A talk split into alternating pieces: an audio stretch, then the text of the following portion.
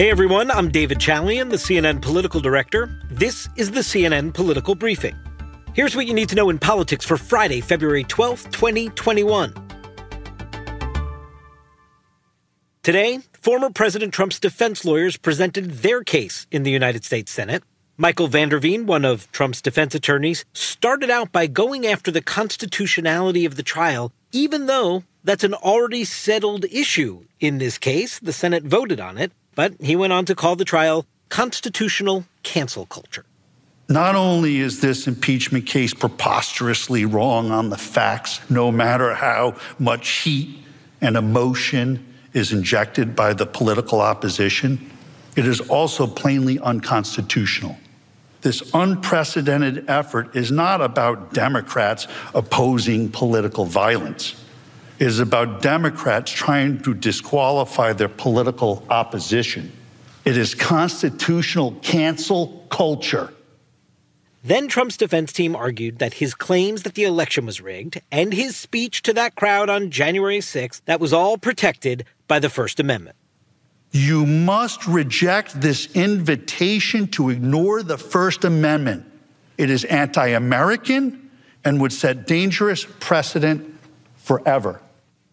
Trump's lawyers also sought to blow a hole in the argument that his rhetoric was directly inciting the riot. That somehow using the words fight and punch somehow was specific to Donald Trump and specific to that moment that incited the insurrection. And they wanted to point out sort of the hypocrisy of Democrats calling Trump out on this because Democrats, of course, use this kind of rhetoric in their political speech at all. Of course, it leaves out one major point there was no insurrection on the United States Capitol after any of the times that Democrats used that language, but that seemed to be lost on Trump's attorneys. The Trump team put together this montage of Democrats speaking and added a little dramatic music for effect. I, I, I, just don't even know why there aren't uprisings all over the country. Maybe there will be. No, I wish we were in high school. I could take him behind the gym. I will go and take Trump out tonight. If you had to be stuck in an elevator with either President Trump, Mike Pence, or Jeff Sessions, who would it be? Does one of us have to come out alive? if that is not the greatest example of whataboutism, I don't know what is. This is a trial about an impeachment article against Donald Trump for inciting an insurrection on January 6th at the U.S. Capitol. It has nothing to do with what Nancy Pelosi may have said at some press conference, what Chuck Schumer may have said at some press conference. So this is exactly what whataboutism is. Well, what about this? That has absolutely nothing to do with what's actually on trial here in the United States Senate. So just as they are accusing the Democrats of taking Donald Trump out of context, they're doing that by taking the Democrats out of context in the rhetoric that they're presenting. Now, Trump's defense team only used up between two and a half and three hours of their allotted 16 hours to present the defense of the 45th president.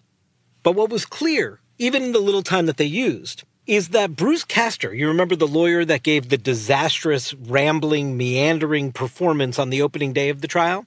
He clearly got a talking to by President Trump and those around him because he came out guns blazing today with a defense that seemed like his client wrote it for him word for word. We know that the president would never have wanted such a riot to occur because his long-standing hatred for violent protesters and his love for law and order is on display, worn on his sleeve every single day that he served in the White House.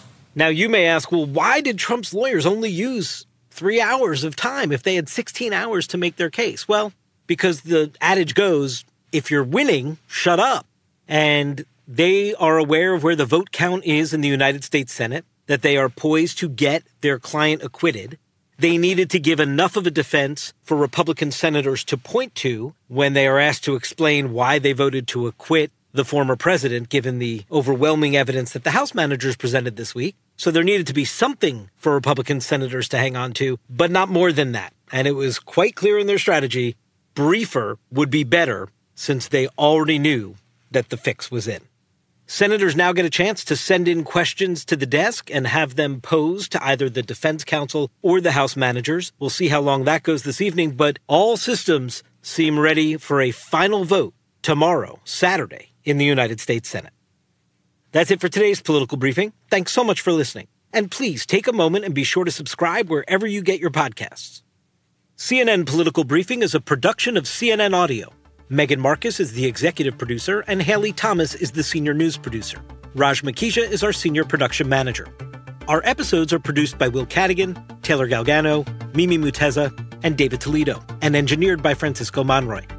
We'll talk to you on Monday.